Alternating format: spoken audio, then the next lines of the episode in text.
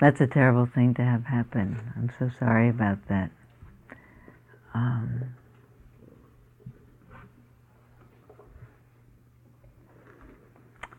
it's just so it's such a terrible thing to have happen. It's hard to talk about when it doesn't work. So I have to like sit with that for a moment. But um, I think about a lot when when I talk about prayer. Um, we don't use the word prayer here very much. We say let's do metta for people, but it's prayer. Um, it's just a little bit of a problem about the p word that we need to get over here. But uh, um, I think when we talk about what what does it mean that prayer works, is what I think about a lot, because a lot of times I pray for things that don't happen. You know, that someone should get better, and they don't, or they should be found alive and they're not, or they should recover. And so I have, uh, for my own criteria, it's not. Uh, that's why I'm not so terribly interested, by the way, in those prayer studies about the people who prayed for the people with the heart conditions and they got better. I think that's interesting, but I don't. Uh, I and I told it to you just because it's an interesting piece of data, but. Um, it's not what's most important to me about it. Um, because some of them don't get better. Um, and some people have prayed, some very good people have prayed very hard for some very important things to happen, and they haven't. What's true for me uh, when I pray and when I'm really moved to pray for people, is it connects me with how much I love them.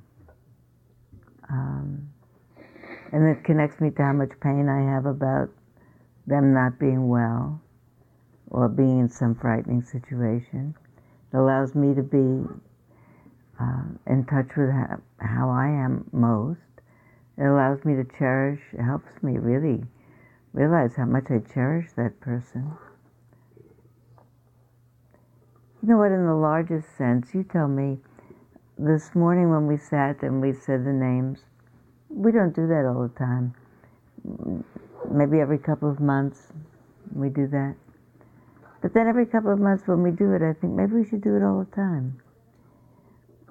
Maybe not, I'm not sure, but I listen and it's such an enormous lesson for me. I listened this morning those are all real people, so I don't feel so much inclined in a hurry to make a generalization about the First Noble Truth. Or, they're real people. It doesn't matter for anybody here if that's the person that they named, if it's the First Noble Truth or the, you know, 65th thought of the, you know, Columbus or something. It doesn't matter what it is. That person is sick and in trouble. But you know, when you listen to all the stuff this morning, there were probably as many things said as there are people here. You know, maybe some people said two, maybe everybody said one. Maybe some people didn't say any single thing, but you could have, couldn't you? Everybody here, is there not one single person in the world that you don't? Is there anybody here who doesn't know a person in trouble? You know? that, and this morning was a particular diverse liturgy of problems. Everything, almost, that flesh is heir to.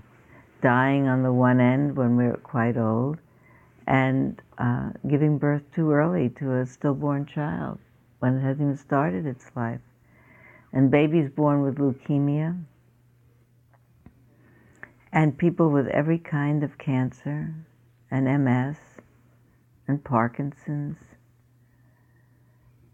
and autoimmune diseases and addictions and mental illness. So everything that happens to people. When I um,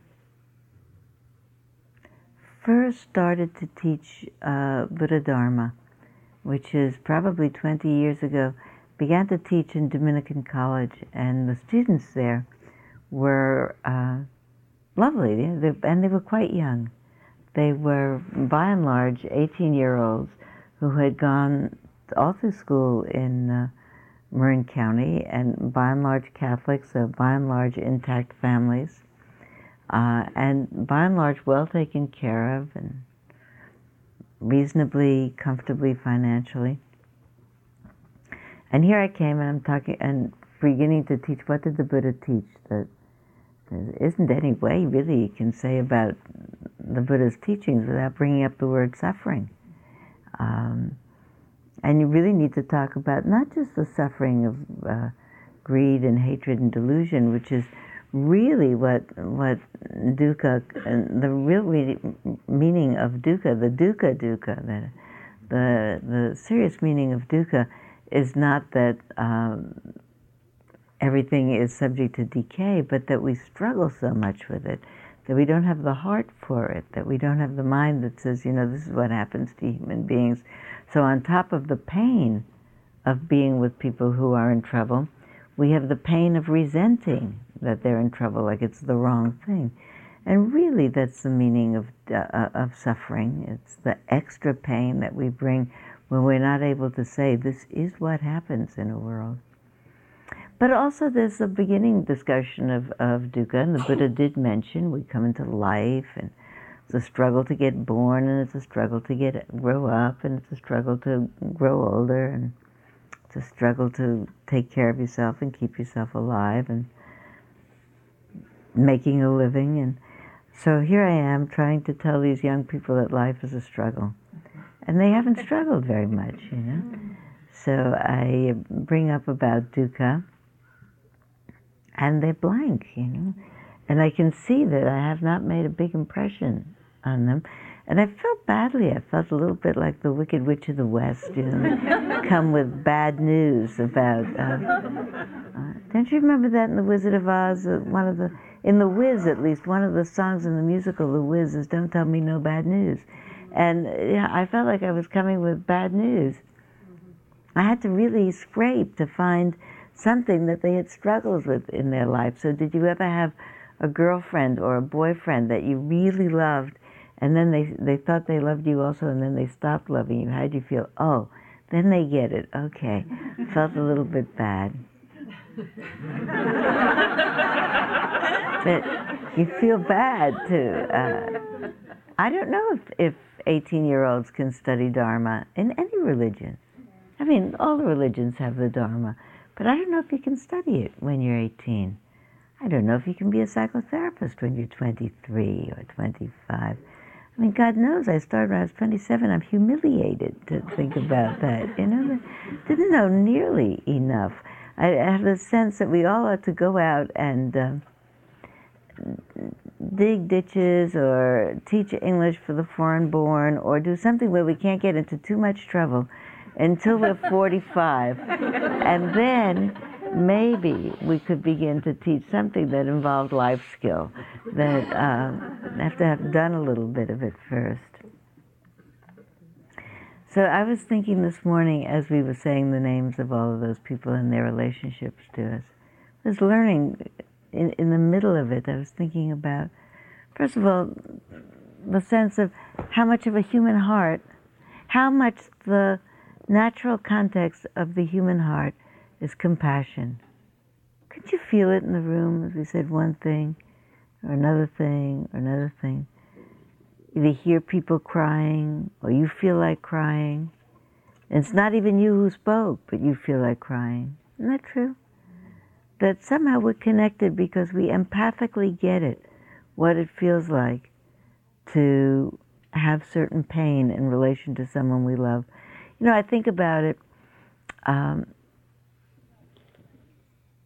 I wonder. I, I felt this more with. Um, I felt this more with my children, I suppose, than with anybody else. But sometimes with my husband, that when they've been sick with something, I think to myself, I rather I had it. I could do it better. You know, they don't do this very well, but I could. I could do it better. You know, I'd manage. Um, I think we do that. Um, You know, when you think about it in the Tibetan uh, tradition, Tonglen practice, when you first hear about it, uh, when I first heard about it, it sounded a little gross. It's a, you think about, you imagine the pain of the world and the suffering of the world. You imagine it to be how I, I see it visually as kind of a, a air polluted uh, with the pain and suffering of the world, and you breathe it in, and you imagine that you have the heart to purify it and then send it back out in the world. The image I had was sort of as a cosmic air conditioner, um, and thinking about the amount of pain in the world. I mean, originally, you think about it and you think, ah, you know, um, let me not do that. Let me, in fact, get a mask, you know. But I, I think really it's not meant literally. I think it's meant to wake you up, wake me up to the pain in the world, the far end of that being. Not that I personally will uplift the whole world, no matter how purified my heart. I personally can't do it, but everybody personally together could do it.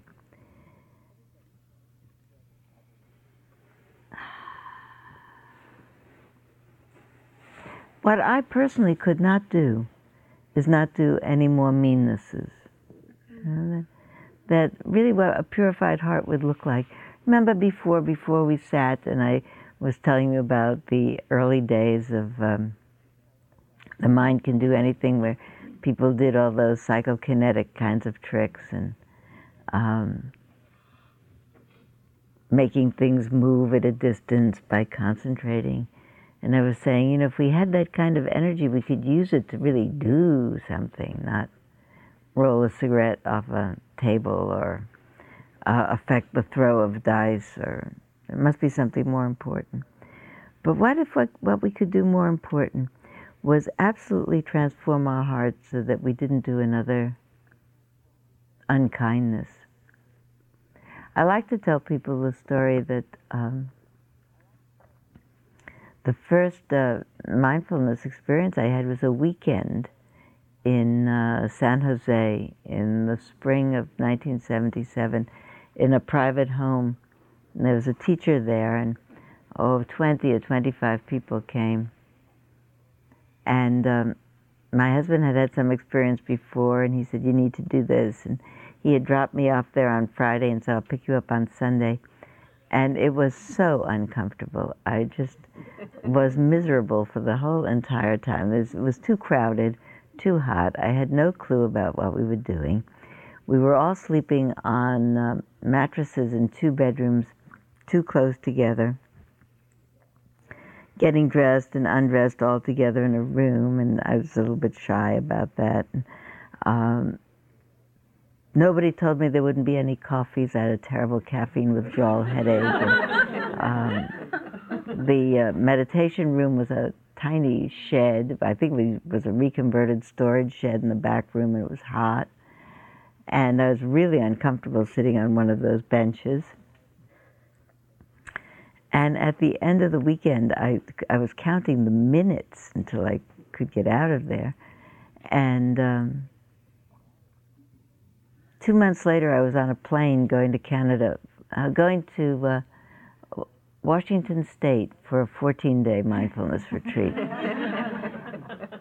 and uh, people say to me, you know, given that you had such a terrible experience, how could you have been two months later on a plane going to Washington?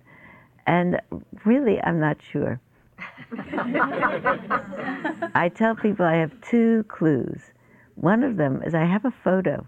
It's uh, up on the wall in my study. It's a little uh, uh, three and a half by five photo, and uh, it's a black and white photo and uh, of the retreatants on that weekend. So it's kind of like a graduation photo, you know, with three rows of students and the teacher. And I'm sitting at the end of the first row of students, and I'm smiling. So maybe there's something about it that I don't remember. Maybe I had some hopeful intimation of what was possible. But the thing that I remember much more clearly was uh, that in the living room of this house, on the fireplace, on the mantelpiece, they had one of those uh, redwood burls that you buy in uh, state parks, at, you say Home Sweet Home or Father Knows Best or Sisters of Forever or one of those things. And this one said, um, Life is so difficult. How can we be anything but kind? And I thought to myself, I think I thought to myself, uh, these people must be onto something good. Mm-hmm. And uh, I think actually that was really my conversion experience, that Redwood Burl. because I feel that way when we announced this morning all of those things that people have. I thought to myself, we're really all of us. If it isn't us personally in this moment in pain, everybody we know, or many people that we know, are this moment in pain. You look around and you think, if not now, soon. If not this, the next one. You know? It's kind of like a minefield from now until the end. I mean, we really, these are fragile, these bodies. It's amazing that they last as long as they do. If we think about that, you think about, it, on the one hand, they're amazing. It's an amazing thing, a body. You think about it, you think, in order for me to be able to sit here and remember something to tell you, just because it came up, so many neurons have to fire. Billions of neurons have to go in the memory bank and find out and go back and find Jack Schwartz's name from 1974, and, which I'm happy to tell you it did, you know? which you get to be happy about. Uh, which you don't take for granted anymore.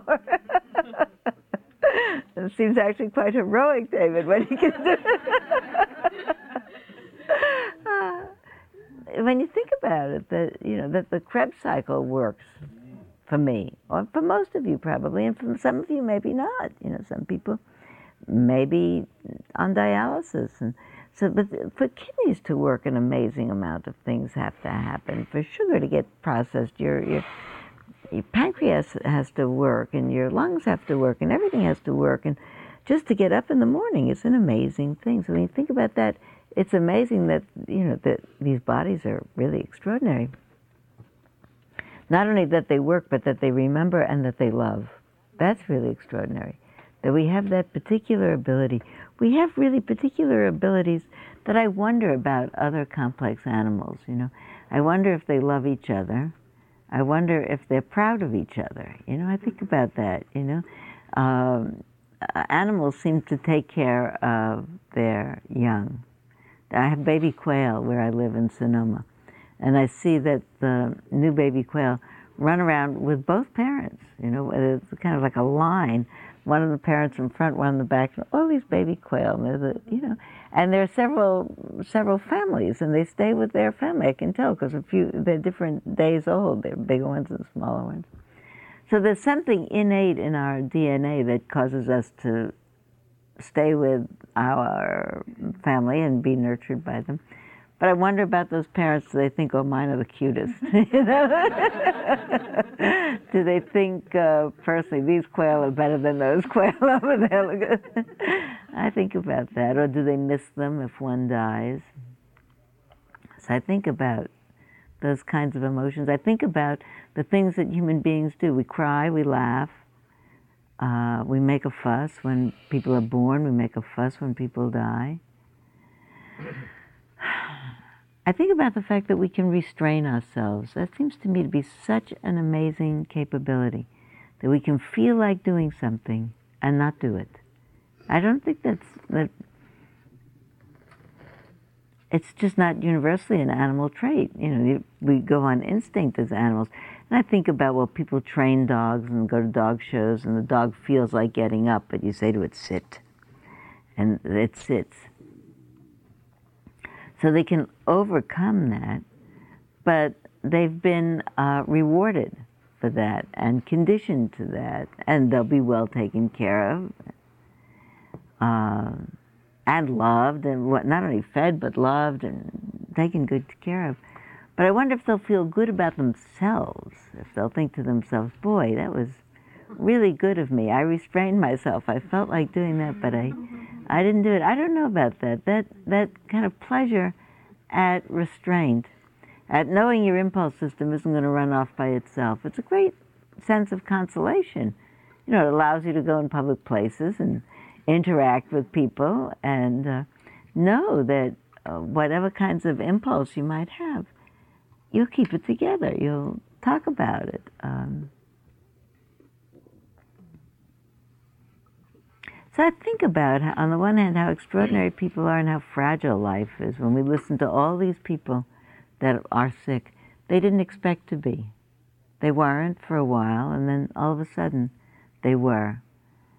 And they'll either get better or not, but you know, I think that uh, you know this as well as I that as soon as someone is sick in a really compromised way, their relationship to what's important and your relationship to what's important changes so much, you know.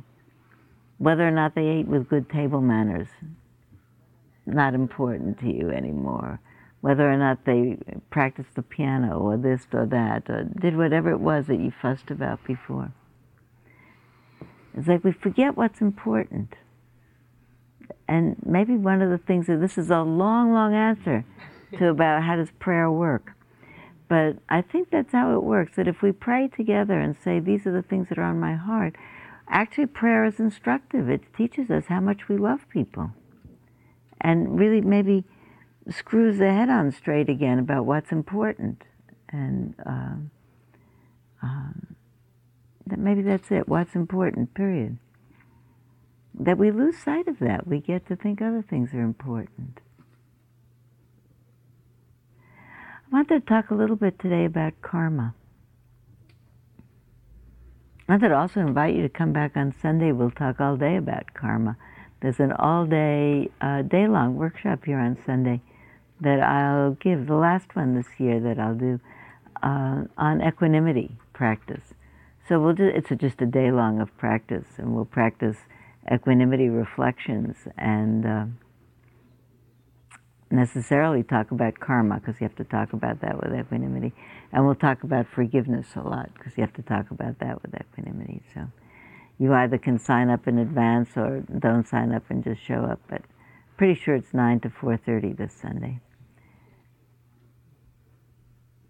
Could I add something to yeah. comments about Please.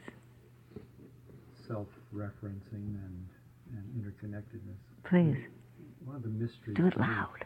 Yeah, one of the mysteries to me about interconnectedness is the idea of the observation that we also do in entrainment when we're in certain situations. And I, from what I've read, I think it was first observed when groups of women got together and their menstrual cycles started coordinating. But it's also observed with meditation. And there's pretty good evidence, it seems to me, that when we're together meditating over a period of time, there's some neurological phasing together that begins to happen. Mm-hmm. And it's not necessarily intentional, Mm-hmm. it's not mindful, it just happens. Mhm.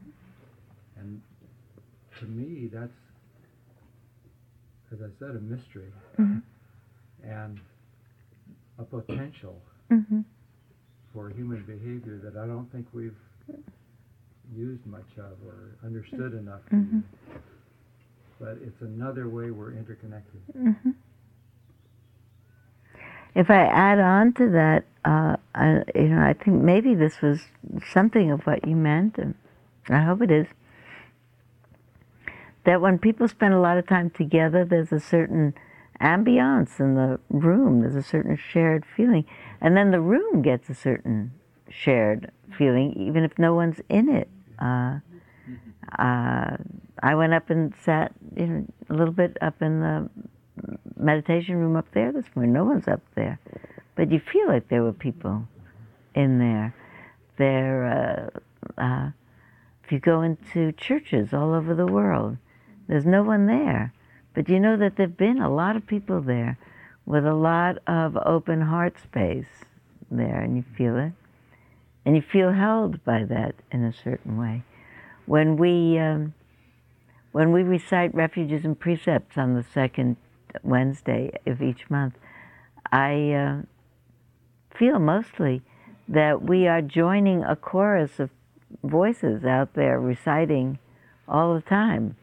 Was there enough people in the world reciting them that there's surely someone uh, keeping the tune going at all time? We're just joining that chorus. I like the sense of vigil. Do you know the, the word vigil? People uh, do vigils at shrines where someone is always there minding whatever the holy object is. And they don't leave until someone else comes in, so there's always a perpetual vigil.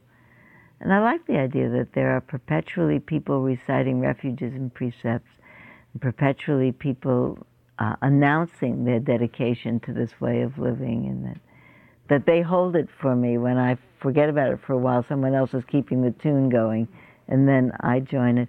But I have very much the sense that at any time the whole world could start singing that tune.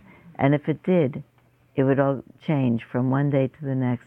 I have such a sense of that, you know, that at any moment, if tomorrow morning the whole world got up and said, We've been doing it wrong, let's from now on share everything.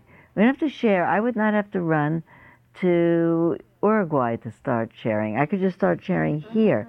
And, you know, nobody would have to run across the earth. They could just share locally much more. But the locally edges would blur and everything would get shared. That uh, I keep feeling that that's the point of religious practice, that we'll get to recognize.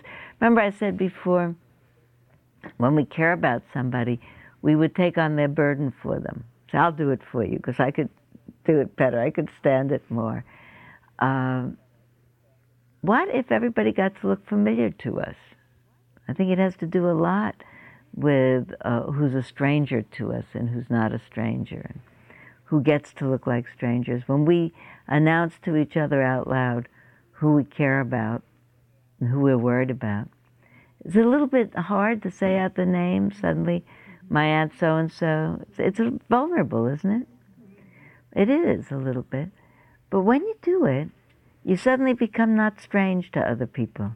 You become a person who has an Aunt Sophie who uh, has um, kidney cancer or something. So then you're a person with a story. You're real. We make ourselves real to each other. If we just all were to suddenly announce the amount of pain on our plates, not even in our personal body and our personal, well, in our personal mind, maybe not in our personal body. Everybody here today is probably reasonably healthy, so healthy enough to be here. But we all have pain in our mind of what's in our life. We don't tell each other enough. We just keep on going. I had a thought about karma that I wanted you to think about a little bit. Because that line in the uh, equanimity reflection, uh, all individuals are heir to their own karma. It's taken me years, I'm still getting used to it, to have a sense of what that means. Because the first time I heard that, the line that normally goes after it, their happiness or unhappiness depends on their actions, not upon my wishes for them. Both of them, I'm not, I don't, I don't know if I uh, agree or I feel comfortable with. I got comfortable with all individuals are heir to their own karma. In this way, when I first heard it, I thought to myself, it sounded like tough luck. What, what you got? You made your bed, you lie in it. That's kind of what it sounds like, isn't it? Like you got what you deserved. And in this newest issue of the Buddhist Peace Fellowship magazine, The Turning Wheel, which I really hope you will subscribe to. First of all, it's a very good magazine. And second of all, supporting uh, Buddhist Peace Fellowship is a very good thing to do. Um, it's all about karma. So um, there's one of the articles in here where someone was talking about having uh, been in an audience somewhere with someone I think not with a sophisticated view of karma, talking about um, uh, a very difficult neighborhood. I think either the neighborhood they was teaching in or the neighborhood next to it, but a neighborhood, a, a poor neighborhood of um, African American community. And the teacher, I think incorrectly, said something about uh, how difficult it was to live there and that people living there must have done something in a former life. It's completely wrong on at several counts, I think, as the article points out. First, the people, a person writing the article said my companion was an African American woman who immediately, correctly, wanted to leave because the inference is that being born African American and poor is a punishment. So that's already a major error. But the idea that you did something that caused this, what seems so clear to me is that everybody did everything, and that everything is everyone's karma. There are different ways that I try to think about this. Um, I have three that come to mind right away. First of all, I think about billiards. Um, you know, we play pool, and uh, uh, if you hit a, a, a ball on a pool table, that you hit a ball that goes down the pool table, hits another ball, but then that ball moves and hits a bunch of other balls that go in all directions that you might or might not have meant to hit. But they just happened to be there in the lines of where you were going. So without an intent, you're not angry at the cue ball. I mean, don't have it in for these other balls that were sitting there quietly and minding their business, so to speak. I was in Manhattan uh, j- just last winter in New York City, and uh, perhaps I told you this story. It's a tiny little story, but I think to myself, it's one of those karma stories where I was approaching an intersection. I was approaching 100th Street and West End Avenue just after the sun had set. Wintertime was so probably 5:30 or 6. And just coming to the corner of West End Avenue, and I heard a big screech on the brakes uh, a block away. I heard what I heard was a long screech and a thud. And it's the only time I've ever heard that particular sound of a car hitting a person. Never uh, heard that before. It's a terrible sound, you know. You hear a car hitting a car, it sounds a certain way. I knew it was a car hitting a person. And I didn't see it, I just heard it. I was just approaching the corner. I came to the corner. I saw that it was a block away, and uh, the car had stopped. It was it was dark, and the sun had set, and uh, but everybody stopped in the street, and I could hear doors banging, and a lot of action around the car about a block away, and around me, people on their cell phones, more than likely calling nine one one. And standing there, and behind me, family of four people, mother, father, two sons youngest son is probably eight, older one probably ten. They looked about. I, I judged them from my grandchildren. And the youngest one said, uh, I'm frightened, let's go home. And uh, the next one up, the other boy said, um, just be happy it didn't happen to us. And uh, the mother said, uh, you see, I told you you should look both ways before you step out into the street. I wish I could reverse the mother and father, and because they always make the mother that one and the father, the father the one who says, uh, "We'll go home right away," but first I have to make sure that one of these 911 calls got through and that the ambulance is coming. So I'd like to reverse it, but the truth is it happened that other way. So what can I tell you? Uh, and I didn't go home either, and stood there until all the uh, emergency vehicles came. And the truth is, um, I felt all of those things that all of those people thought. You know, I thought that there's a piece of me, if I was honest, you know, you think, well, it's an eight year old thing, but there's a piece of me that was frightened. It's a very scary thing to hear a car hit a person and to think I'm about to see a dead person or I witnessed a person dying. It's it's a scary thing.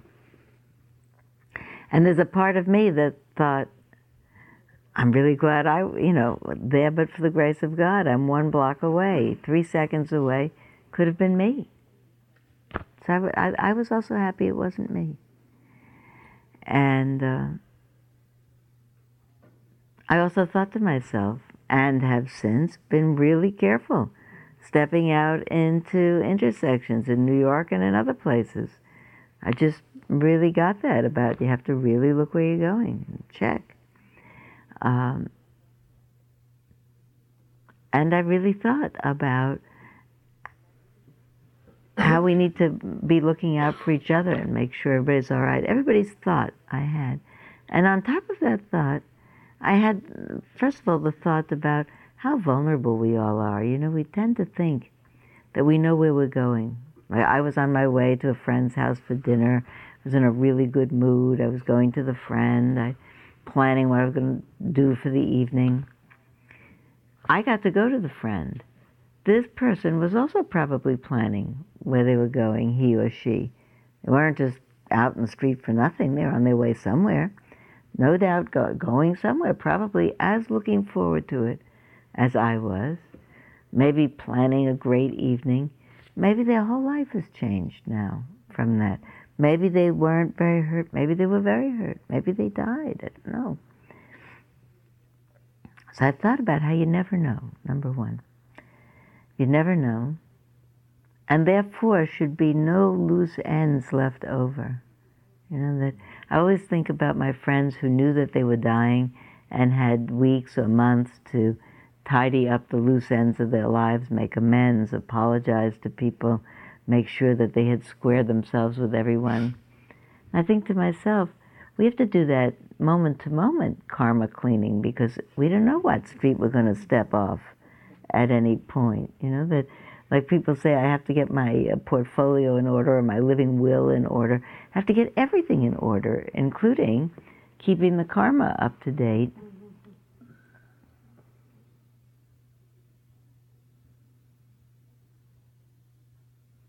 Really means not having like a moment of leftover. Uh, for me, what it means is not having a moment of leftover bad feeling between people it's always such a pull to do that. Let them stew in their juice a little bit, and then they'll feel bad for having hurt my feelings. do you recognize that at all? it is so bad, you know, and we just keep, I, and I, you may, none of you do it, but I do it. Uh, Word that we're so. uh, I visited one of my daughters yesterday afternoon. I can't believe I'm telling you this. These are grown up people, grown up people with families and young children, lots of them around. And I, I dropped by because I had a little extra time driving down the highway. And I said, well, I was saying, you want me to help you fold this laundry? Because there were great heaps of laundry all over the place. I said, no, I just leave the laundry where it is. So then I left and I got in the car and I had this huge pang of remorse of, about having ever so subtly criticized the housekeeping that was going on there. so I immediately called on my car phone because it came back to me shades of. I said, Well, you remember 20 years ago when you were in college, I was always phoning up and groveling for giving you too many instructions. Well, I'm still doing the same thing. phoning up and apologizing for telling you that your laundry should be folded. You fold when you want, you know. but. Um, but I'm glad I felt better after I did it. I'm humiliated that I'm still doing that, but I felt better after I did it. Would that be the worst that I do? If the laundry were the worst that I did, that would be good. I do worse than that, but but I really think that that's what happens to me when we sit here in the morning and mention how many ills flesh is heir to. I forgot that people have Parkinson's until somebody mentioned it, and then I realized how many people I know have Parkinson's. This one is struggling, and that one's struggling. The other one's struggling, and this one recently died, and it's a bad illness. And then I forget about something else until somebody else mentions. So part of part of the cue ball, the the billiards, is if you mention and it joggles a piece of my mind, that's a way of thinking about. Uh, I am part of the, the, the karma gets spread around. Like if you mention someone, and I remember that person, and I remember that I haven't visited them in a while, and I should, and I do it, then you are part of my karma um, of rectifying, helping me to rectify some piece of my heart work. And then if I go visit this person with the Parkinson's and they feel better, then we have all shared, so to speak, in the merit of that karma. Because in order for me to do it, somebody had to say it, which had to juggle my mind, which had to remember. So you know, the karma works, and I, I say those too because I was thinking of the you don't know which balls are going to be in the way of what. You don't know what body is going to be in the way of what car at what time. If I'd been an inch more, you know, uh, two seconds sooner into the crosswalk or the taxi two seconds sooner, you don't know what's going to bounce off what. So I don't think of karma as linear, as this happened to that, happened to that, happened to that, in a constant singular view. I think everything happens to everything, and a lot of it neutral.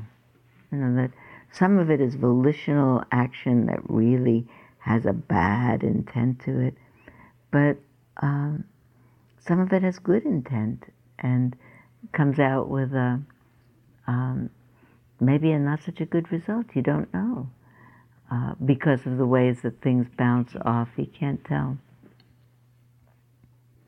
Do you remember last winter at some point, I think it was, I told you the story about the Max's Cafe. Do you remember that story? Nobody remembers it? Because it, it keeps on. Tell me if you know it, then we'll tell it again. Huh? Okay, just Joe. Thank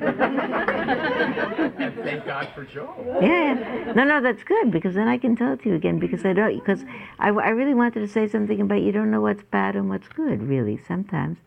I was having supper in Max's late one night with my friend Martha, and I went to the ladies' room, was washing my hands, and looking in the mirror. You know, you do that when you wash your hands.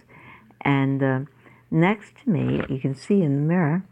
I remember the story. Remember the story? there is, I don't know if that's good or not good, Rose, uh, because now I am launched into it and everybody gets to hear it and a woman was uh, undoing her hair tie in the back. She had very tight pull back hair style. And she must have been loosening the, the fastening on it. And she shook her head, and out came this huge head of beautiful, kind of Farrah Fawcett, Charlie's Angels hair, beautiful hair. And I said, Oh, you've beautiful hair. And she said, Well, if it makes you any happier, I'm very unhappy and she went out. And I thought, you know, that's not so nice. You know, I I meant that in a good intention. You know, it, it was well intended. Do I look like the sort of person that would be happier if I knew that she was unhappy and like cast an aspersion on me? So I got a little annoyed. So I, you know, I went out and I told Martha about it because I knew she'd get annoyed, and she got annoyed. spreading around the annoyance. and then I felt all of a sudden bad because all of a sudden I realized uh, that I now I've made a, a, few mistakes. First of all, I'd gotten riled up. How do I know what kind of a mind state that woman was in when I was talking to her? And now I've riled up Martha also and gotten her mind state all in a flurry. And uh, I upset that woman as well, and probably told Martha because I knew I'd upset the woman. I probably felt guilty, and I thought I'd maybe feel better. Now I felt worse. So I was looking around Max's to see if I could find her, but I was thinking, can I go and apologize? Excuse me, you know, because you think to yourself. I said, we're talking to Martha. I said, look, I have no idea about the mind state I spoke into. I could have, you know, maybe she just that day had lost her job, or just that minute had uh, had a glass of wine after 10 years of sobriety, or just that minute her person that was she was with said, I don't love you anymore. You know, I have no idea what mind state I was talking into. So I we decided that we should do some metta practice. We should, we should wherever you are. I looked around. I, it'd be too embarrassing to come around and apologize anyway, and I didn't see her. But we thought, okay, then we'll do some metta for her. Okay. But then I thought about it. I came back here. I told that story a number of times. That's why Joe remembers it and Rose remembers it. Because uh, we talked about should you not talk to people in public restrooms, or should you should you not tell people they look beautiful if you suddenly are spontaneously moved to do that? And everybody said, no, no, you should tell. You know, if your intention is well intended, you don't know if it's going to come out bad. Uh, so all you know is your own intention. And then a couple of weeks later, I was teaching about it in another place, and my friend Jonathan was there, and he said, You know, I think you're missing a piece of the story. He said, The thing is, you don't know if it came out bad. You don't, if it was a bad thing to do. He said, You don't know about whether two months hence, this very woman be standing and combing her hair by a mirror uh, in a different mood and looks at herself in the mirror and is then able to say to herself, you know, I have beautiful hair. Mm-hmm. You know, a person in the ladies' room in Max's that I don't even know once told me that I have really mm-hmm. beautiful hair, and maybe she'll feel good about it at the time. So the thing is, you don't know if what you're doing is a good thing or a bad thing. It's a thing thing, but but you maybe know about your intention. So that's a piece of karma discussion and intention. You know that maybe maybe our intention could be a neutral intention. I think no, all um, all action is volitional. That didn't feel volitional. It felt uh, spontaneous. And really, the question is, do we want to like go through everything? Hmm, I feel like telling this woman her hair is beautiful now should I do it? Should I think this or this or this or this? You know, we live in a fairly spontaneous culture. It's not considered bad manners to speak to people in public places. I think, uh, Miriam. I had an experience uh, last week. I've been feeling very, very scattered. And I went shopping and I didn't realize I'd lost my checkbook. And I got home and I had a phone call, uh, and this woman said she'd found my checkbook. And I really was very delighted that she called me and she gave me her phone number. And I called her and she didn't have an answering machine and I was like really frustrated because I really wanted to get my checkbook. And then the doorbell rang and she came to my house to mm-hmm. deliver this checkbook. And I was just so delighted. I and so and then she gave me a hug. and it was just, I mean, truly a random act of kindness. And I was so um, taken with it, I, I didn't know what to do. I just said, Well, I just want to bless you. Mm-hmm. And she said, Thank you. And she left. and I said to my husband, Well, maybe I should have given her something. You know, maybe, I mean, maybe, maybe I, maybe I, I, I, I didn't feel complete. Yeah. I really didn't feel complete. And I, I didn't know what to do or to say, and I didn't say anything. And the next day we were leaving on a trip. This happened last week, and I decided I was going to go and get her a pot of flowers. I was going to take it to her house. And I looked in the phone book and I found her address, and I went, and I didn't say anything to my husband. And I went, and she lived way on the other side of town, way along. I didn't think it was such a long distance, and we had to go get a plane. But I, I went and I, I got these beautiful flowers, and it was like 7.30 in the morning, and I knocked on her door, and she wasn't home. And so I, I had written her a note and saying thank you for the checkbook, and I give you my blessing. So I left the pot of flowers on her doorstep, and I left, and I, I felt really good because it was a pure act. I mm-hmm. didn't have anyone saying thank you. Mm-hmm. And I didn't even come home and tell anyone about it. This is mm. the first time I've said anything to mm. anyone about it. And I came home from this trip the other day and I got a phone call saying, Thank you so much for the flowers. Mm. she said, I was home, I was next door taking care of my mother, who was very ill. Mm. And when I came back and saw the flowers on the doorstep, I was very happy. Mm. mm. So that was a truly like a very unusual mm-hmm. experience. Mm-hmm. So this maybe would balance the hair.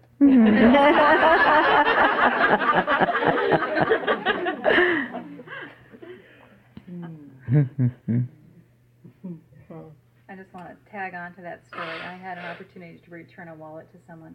I was in a meeting place and, and there was this wallet. And I opened it up and saw the person's name and, and address and started to look in the phone book under um, her married name and there was no listing, but there was one. Thought, well, her, her middle name's here and I think that's her maiden name. And she was listed that way and I called her up and I said, I have your wallet. I'd like to bring it back. And she said, Oh my God, I just realized that I'd left it in this place last night. Oh my God, that's so wonderful. And I took it back to her.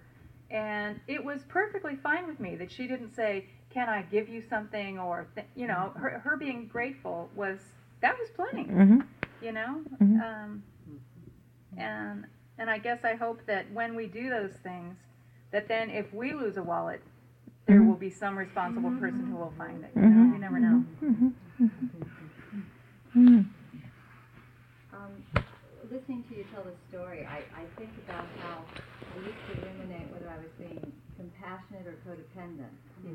And, but it was, it was constantly not letting go of the attachment to the outcome. Is what I'm doing going to work? Is it right? Is it really helping or is it really hurting? And when we talk about prayer, I think of the same thing. Am I praying or am I wishing? hmm Um, because I found when you said your prayer didn't work, and I thought, you have. You're here. Mm. You're with compassionate people. You're working through this. The spirit of your friend felt your prayers. Um, there was so much that came, and, and I've learned, and I remember the Dalai Lama said this one, and he's great. You know, he knows his stuff. Um, uh, jo- and I'm going to say it wrong, I know you guys will probably know what it is. Like, j- join me in the not knowing. Mm. Just go with the flow. You know, let it. Just see how it all works out. And I have this great therapist who, whenever I'm just like, like, what should I do? She says, "Oh, just chant Tara," and, and I think, right, yeah, that'll help. And it does. You know, I, I mean, honestly, I chanted Tara because my nephew, who I was trying to save from going to juvie hall, and I knew if I got in, into this school, the Nawa Academy, where they are nurturing and wonderful, get him away from his parents, and I thought, he didn't want to go, and then I told him there was snowboarding, and he could go this weekend, and he said, but I don't have shoes, and I said, that's no problem, I will get you shoes, I will get you shoes. And so I hung up, and then I called back, I said, what size? And he said, 16. I thought, no problem, until I called. you know, that's what like Shaquille O'Neal wears. so I just chanted Tara. And so I called Redding, because this place is right by Redding, and I called like Big Five, and they said, oh, it would take us three weeks. I said, no, you don't understand. I told her Aunt Nancy would take care of it. I have to have them now. Who should I call? And they said, well, we have a sporting goods here, maybe this guy. I called him, Dave, at the Redding Sports Shop. He said, he'll verify this. This is not a lie. I said, I need size 16 snowshoes. Oh, that's going to be hard. He said, let me see what I can do. Five minutes later, he called me back and he said, my old boss had custom made size 16 snowboard shoes that he only wore once and I'll sell it you for $200. Yeah. And so I told him about the stock that will make him a lot of money. I'll tell you what to do. It's called Reefer. And you'll notice my license plate says Go Reefer. And everybody up here gives me the high sign. I'm serious. It, will, it will, and I gave it to him, and he's all excited because I'm. What I'm doing is I'm starting little foundations of stuff. So to make the long story even longer, um, that's what my blessing would be to you is life works. It just works. It's just there. It's just if you let go and shut up and turn the volume down on yourself. And you know, that's why I came here today because I was so worried about me. I thought, oh, I've just got to go be with people who aren't Republican. I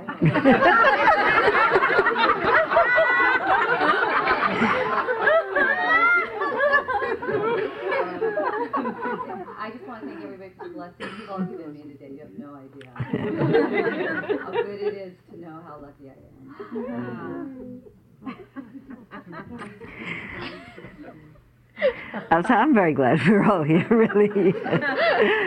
um, you know, it's one of the things about. Uh, I, I'm actually quite happy that we're ending uh, our time together here laughing together because I think that those are the things that human beings can do. We can cry and we can laugh, and um, and when we can do them both in the same space, pretty much, uh, we're really talking about what equanimity is about. I used to think uh, I, I I think I had the wrong idea about I know I had the wrong idea about equanimity when um, I was beginning to practice, and I thought it was the kind of being able to flow through your life somehow uh, of it, but not actually of it, somehow not touched by it, over it, or something, or under it, or. Um, so on the one hand, I hoped that I would not be so overwhelmed by life as I had been before, and on the other hand, I was afraid that I wouldn't be, that I'd afraid I'd come out somehow zombied out, and. Um, um, I remember. Uh, I, I, guess I was thinking about that. Um, I was still thinking about it a little bit.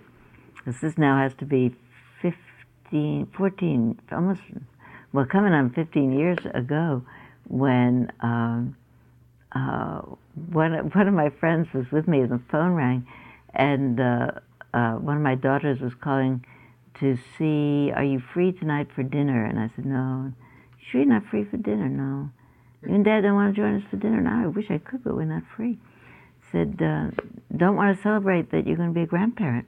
and uh, um, I was completely hysterical. You know, I'd put down the phone and have a fit of hysterics. Say, just hold on, get hysterical. And I was very reassuring to find that uh, balance of mind is, which is really what upekkha means. Equanimity means upekkha.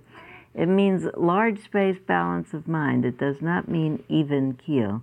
It means large. It means balance of mind. Everything fits in, including incredible jubilation and tremendous pain, um, and uh, and the heart to do both of them. Uh, some of the great poetry about suffering is do not be afraid of the pain of the world, that the heart is as wide as the world and can hold it.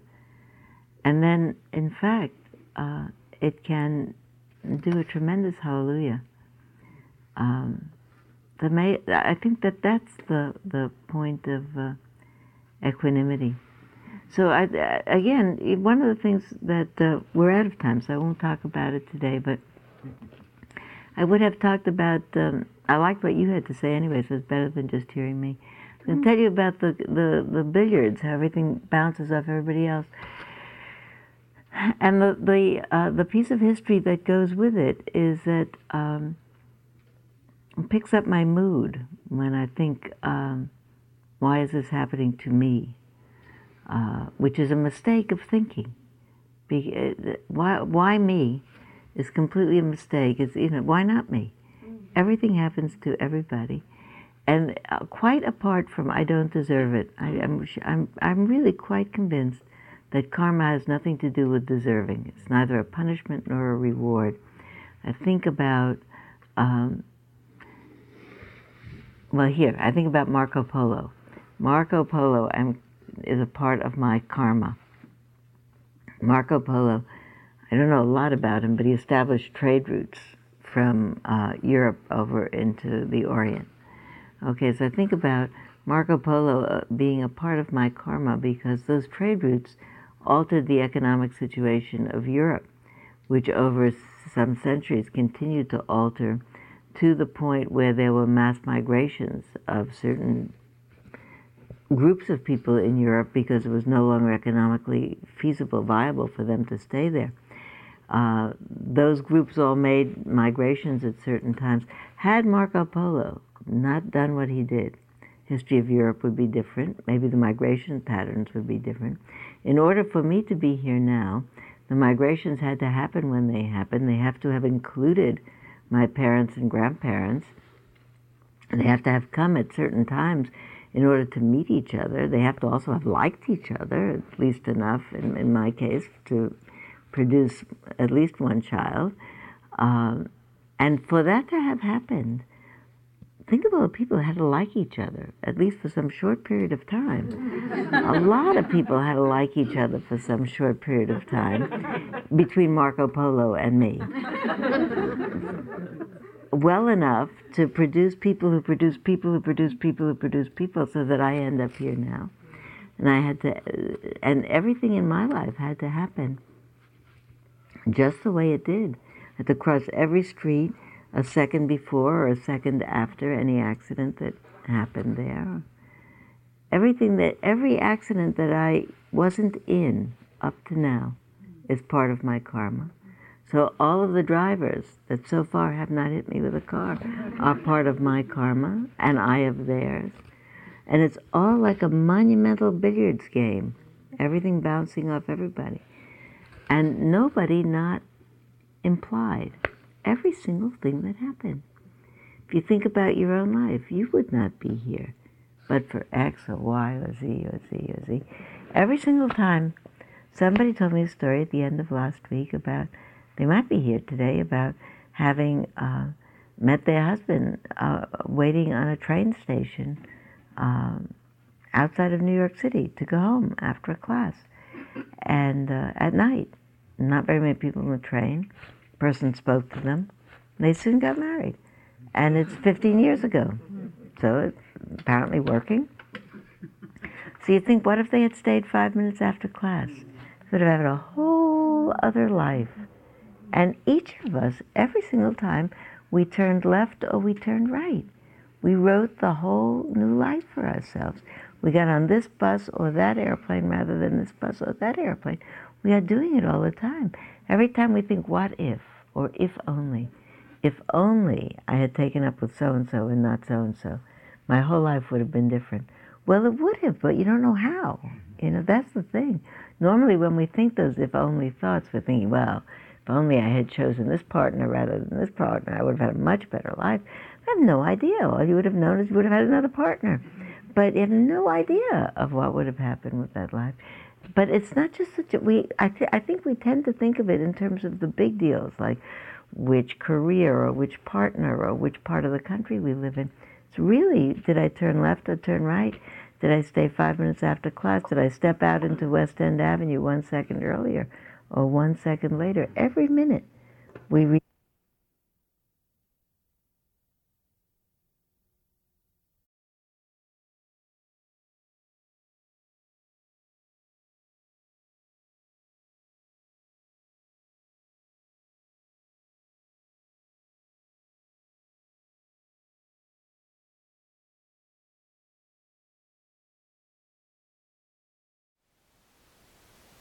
Thank you for listening.